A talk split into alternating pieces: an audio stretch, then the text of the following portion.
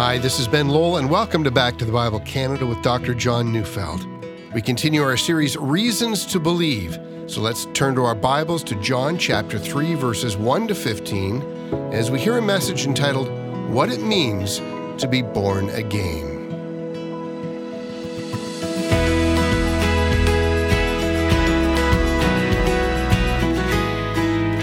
I'm old enough to remember one American presidential candidate who made history by openly saying that he was born again.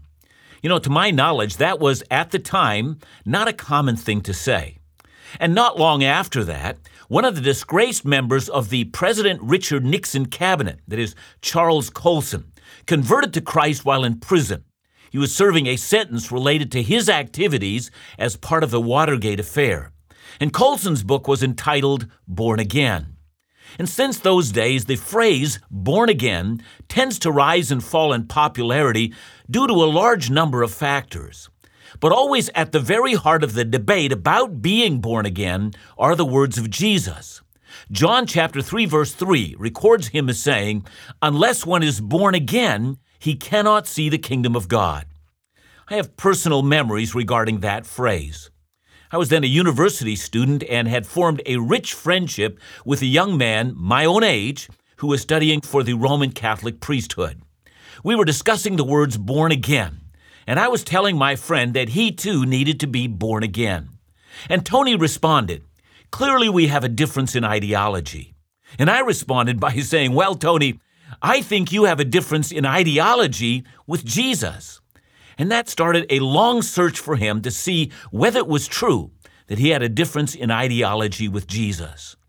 Now, in recent years, I must say, one hears the phrase born again a lot less frequently than one used to. Now, I strongly suspect that the reason for that is because the phrase has been so badly abused. I remember a time when one of the leading pornographers in the United States claimed that he was born again, but he also committed to carrying on his pornographic magazine as it celebrated, he said, the beauty of the bodies that God had made. Now, no secular reporter believed him even for a moment. He was just the same old guy claiming religion and then carrying on as before. And then to make the matter even more tragic were the words of a prominent U.S. clergyman he said, Only God knows the heart. Who are we to question whether or not this pornographer has been born again or not? You know, in the secular media, well, they looked as if they'd just been given a wonderful gift. They couldn't wait to exploit this matter. But all that aside, we're still left with the clear teaching of Jesus. If you listened to me yesterday, you heard me quote Jesus Unless one is born again, one cannot see the kingdom of God. And the context of that statement came as a result of a member of the Pharisees coming to see Jesus at night. Nicodemus had begun with the words, We know that you are a teacher come from God. And at that point, Jesus interrupted him and told him that there was a lack in his life. Nicodemus, the respected religious teacher of Israel, would not see the kingdom of God. He needed to be born again. Now, if that's true, and I can't think of anything more vital than to ask ourselves well, what did Jesus mean when he spoke of the new birth? Now, did he mean that unless you prayed the sinner's prayer, you, you can't get to heaven? Unless you've had a certain religious experience, you can't get to heaven. I mean, what does he mean? And just to further muddy the waters for a little bit, let me read an article that comes from the Roman Catholic website in answer to the question of whether Roman Catholics are born again. And here's what the website says it says, when a Catholic says that he's been born again, he refers to the transformation that God's grace accomplished in him during baptism. Evangelical Protestants believe it means to make a decision for Christ by praying the sinner's prayer. End of quote. Well, I would say that about sums it up. So the question for me is not what do Catholics think it is or what do evangelicals think it is? Rather, the question is since Jesus said you can't get into heaven without it, let's find out what Jesus thought it was. And if you think you're confused about the term born again, well, you're really not alone. Nicodemus, the Pharisee who heard Jesus tell him he needed to be born again, well, he was confused as well. So let's pick up the narrative in John chapter 3 verse 4, right after Jesus told Nicodemus that he must be born again. So I'm reading John chapter 3 verses 4 to 8. Nicodemus said to him, How can a man be born when he is old? Can he enter a second time into his mother's womb and be born? And Jesus answered, Truly, truly, I say to you, unless one is born of water and the Spirit, he cannot enter the kingdom of God. That which is born of flesh is flesh, and that which is born of spirit is spirit. Do not marvel that I said to you, You must be born again. The wind blows where it wishes, and you hear its sound, but you do not know where it comes from or where it goes. So it is with everyone who is born of the Spirit. So let's go back again to verse 4.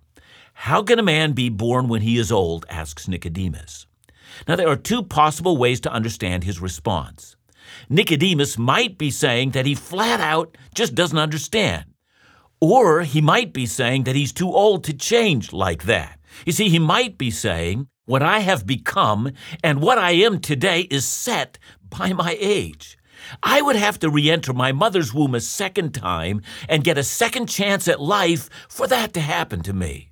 Now, if it is the second thing that he says, any of us might be able to identify with that. You see, change comes so very hard once behavior patterns are set over years of repetition. It was Lord Alfred Tennyson who once said, Ah, for a man to arise in me, that the man I am may cease to be. Most of us can identify with that sentiment. Change comes so very hard. You know, some of us can't conceive of life being different than what it has become in us. You know, we are what we are. It may well be that we tell ourselves that we are too set in our ways to change. You know, like Scrooge, when visited by the ghost of Christmas past, asked that spirit to find a more fit person to approach. He, he said, was too old to change. But all of those excuses keep us away from what Jesus is saying. Indeed, Nicodemus' response does tell us he has a great deal of difficulty conceiving how a radical transformation in himself is possible. And so, how can a man be born when he is old? And to that, Jesus answers, Unless one is born of water and the Spirit, he cannot enter the kingdom of God. And then, in verse 6, to further clarify, he says, That which is born of flesh is flesh, that which is born of spirit is spirit. You know, there are a number of theories as to what Jesus actually meant here. You know, some have suggested that the water he spoke of here is amniotic fluid. So, according to this theory, Jesus meant you need a natural birth and then you need a supernatural birth. First, you have to be born a human being, and then you have to be born of the Spirit. Now, there are a number of things to commend that theory, but still it's highly unlikely because water is never used by Jesus to refer to amniotic fluid, and so it does seem like an unlikely solution. You know, others suggest Jesus meant baptism. You have to be born again and then you have to be baptized. Now, although that seems to fit very nicely with some folks' theology, but it seems very unlikely that Jesus would have said that to Nicodemus when, in fact, Christian baptism had not yet been initiated. So, as attractive as it might be to tie what Jesus said to Christian baptism, you know, we should be able to see now that since there was no such thing as Christian baptism at the time, clearly that's not what Jesus said. I mean, the more likely explanation is that Jesus was actually quoting the Old Testament to Nicodemus. I mean, remember, Jesus asks him if he's Israel's teacher. If he's Israel's teacher, how do you not know this teaching? How do you not know about the new birth? See, Jesus is saying to him, if you'd been paying attention to the very scripture that you're teaching, you'd have instantly known what it is that I'm talking about. And so we can say with certainty that Jesus believes that the idea of the new birth is found in the Old Testament, or as I like to call it, the, the First Testament. But where do we start? Well, let me read Ezekiel chapter 36, verses 25 to 27. The passage says, I will sprinkle clean water on you, and you shall be clean from all your uncleannesses. And from all your idols I will cleanse you. And I will give you a new heart, and a new spirit I will put within you. And I will remove the heart of stone from your flesh, and I will give you a heart of flesh. And I will put my spirit within you, and cause you to walk in my statutes and be careful to obey my rules. You see, Nicodemus should have thought of Ezekiel 36 because this passage connects the teaching of the new birth to both water and to the action of the Holy Spirit. So the water represents the water of cleansing or the forgiveness of sins. And then the heart is changed so that the person who's cleansed now loves what he once hated. He loves the commands of God. More about that when we come back.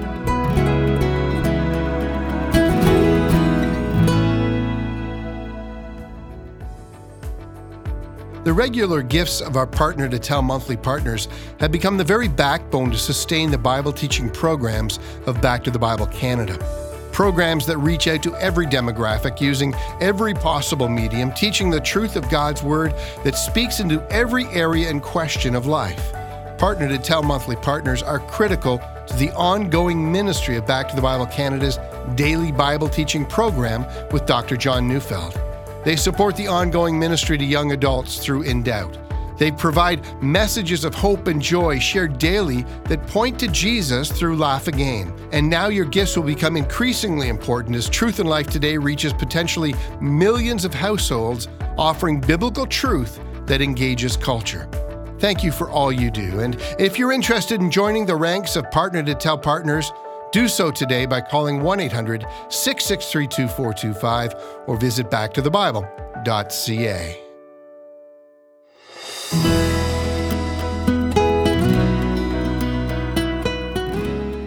when Jesus spoke about being born again, he was clearly referring to two things. The first was forgiveness from impurity or from sin. The second was an action of the Holy Spirit which changed what we might call the inclination of the heart. See, at one time, our hearts were as stone towards God. We, we simply weren't inclined to welcome God's decrees. We found God an unwelcome intrusion into our lives. But now the heart's changed, or to use Ezekiel's words, the heart of stone has been transplanted by a heart of flesh a heart that is now inclined to, to welcome God's intrusion into our lives. And so, just like natural birth, when we were first born, we came to life.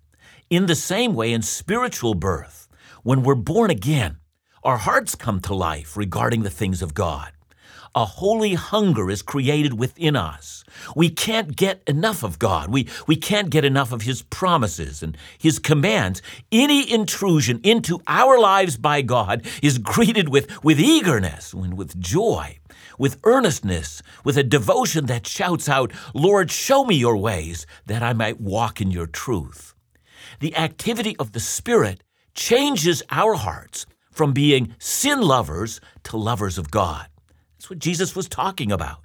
Two actions are required. The first is forgiveness. When Christ died on the cross, his sacrifice on our behalf paid for our sins.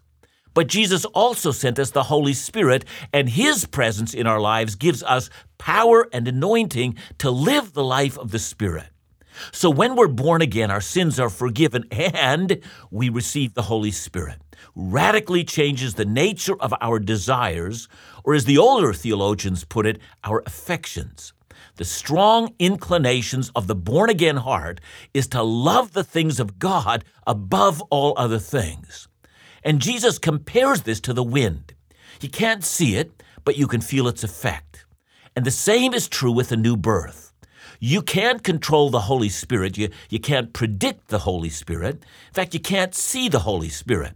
But you can see what He has done in a human life. I remember years ago leading a, a Bible study for seekers. And our first conversation was around whether Christian faith was real. I mean, was it true? And a young police officer by the name of Richard shared about what he thought. His wife had recently come to faith in Christ, and he told the group he had always discounted the Christian message, but what had happened to his wife, he said, it was simply undeniable. It felt like being married to a different woman. He said, How do I explain that? I explained that the only explanation for that was found in Galatians 5 22 to 23. But the fruit of the Spirit is love, joy, peace, patience, kindness, goodness, faithfulness, gentleness, and self control. This had replaced hatred and rage and selfish ambition and factions, drunkenness and impurity, and Richard had to agree.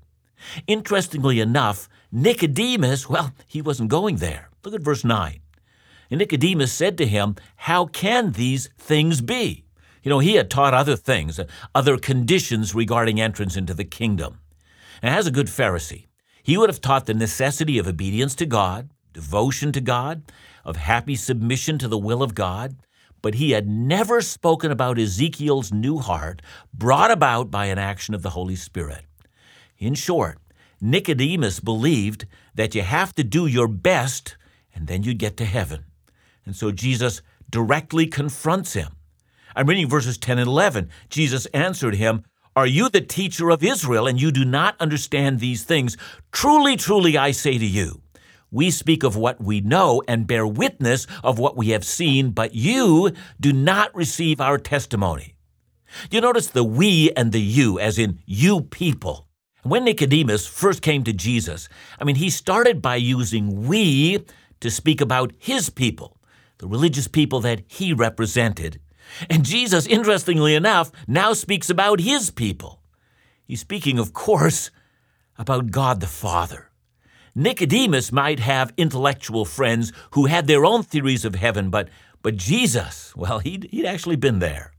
Years ago, I saw a movie on the life of the English explorer Captain James Cook, who in the 1700s created such detailed maps of his voyages that there was little for his successors to do but to admire his work. In one of the scenes in that movie, Captain Cook had been invited to a meeting of a geographical society in England. And placed on the wall was a map agreed to by all the scholars of the day. It imagined that there was a great continent located in what we now know to be the South Pacific Ocean. And Cook responded by saying this was wrong. But all the scholars laughed at him because every intellectual in England agreed on what the map should look like. This, they said, is what all intellectuals had agreed upon. This is how the world looks. And Cook merely said that he'd been there. That's what Jesus was saying to Nicodemus. You want to know about heaven? Talk to the man who has been there. See, that's excellent counsel. Nicodemus, stop esteeming your theological religious friends. I mean, what do they know about heaven and how to get there? The real question in life is this Who are you going to trust? Will you place your hope in eternity in what you've been taught, what you've always believed, how you were raised, or the efforts you produce in living a good life? Or will you place your hope in the man who's been there, who has come from God Himself? So let's keep reading. John chapter 3, verse 12. If I told you earthly things and you do not believe, how can you believe if I tell you heavenly things? You know, the earthly things I think refers to the new birth. It's earthly because it happens to people right here in this earth. You know, furthermore, the teaching of the new birth is as basic as it gets. It's fundamental. Now, says Jesus, if you can't even get this basic point, I mean, what's the use of telling you about the glories of heaven? So let's keep reading. Verse 13. No one has ascended into heaven except he who descended from heaven, the Son of Man. You know, in ancient Judaism, there were a lot of stories about people who were reported to have gone to heaven and who had gotten special revelations from God. But in contrast to that, Jesus is saying, look, no one has ascended to heaven in such a way as, as to return and talk about it. But he says, I came from heaven.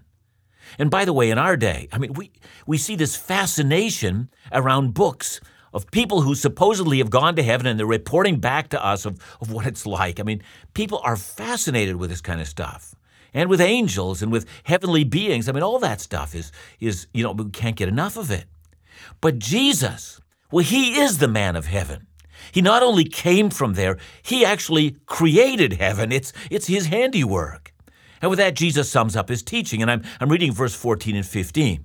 He says, And as Moses lifted up a serpent in the wilderness, so the Son of Man must be lifted up, that whoever believes in him might have eternal life. If you don't know what Jesus is talking about, he's talking about an incident. It's described in Numbers chapter 21. The incident in question is a time when, when the Israelites were complaining against God and they were, they were disbelieving his promises. And so God sent fiery serpents among the people, and many in the community are dying. And the people are in despair and they cry out to Moses, and Moses prays for the people, and God instructs Moses to make an image of a fiery serpent, put it on a pole, and everyone who's bitten need only to look at the serpent on the pole, and they're going to live. You know, that's an amazing account of God's mercy, but that's what Jesus is saying. He also will be lifted up on a pole, and that all who have been bitten by sin and by Satan will be healed when they look at him. Now, you must sense that your only hope for eternity rests with the man who comes out of eternity. Your only hope for heaven rests with the man who has come down from heaven. Every other prophet, every other religious leader is just a man who told us about heaven as best as he could, but this man came from heaven. And second, we must also see that sin is like a snake bite. Sin is terminal cancer of the soul. You're not good enough for God. Your sins are dragging you into an eternity that's altogether frightening. If right now you're relying on your religiosity or your good works, or even your baptism to get you to heaven, you're mistaken. The only answer to the sin question is to look at Christ. You got to look at him for eternal life so that you might live. It's called faith. You can't change your heart. You can't earn your way into heaven. You can't become the person who enters the kingdom of God. You've got to look to Him for a new heart. There's nothing that you can do. No church, no ritual, no discipline can accomplish this. You must be born again, and just like natural birth, you didn't pull that one off either. Trust in Jesus for the new heart, and if you do, you will live. He will give you the new birth.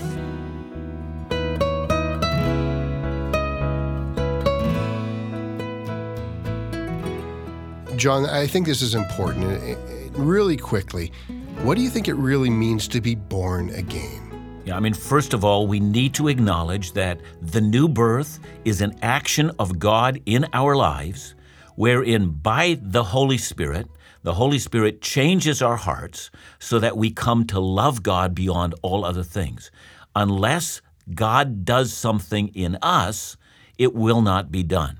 But let's also acknowledge that the way in which we are born again is through faith, by believing that Christ died for our sins, and we accept his free offer of salvation, and through that, the new birth comes to us. Thanks, John. Remember to join us right here again tomorrow on Back to the Bible Canada, where we teach the Bible.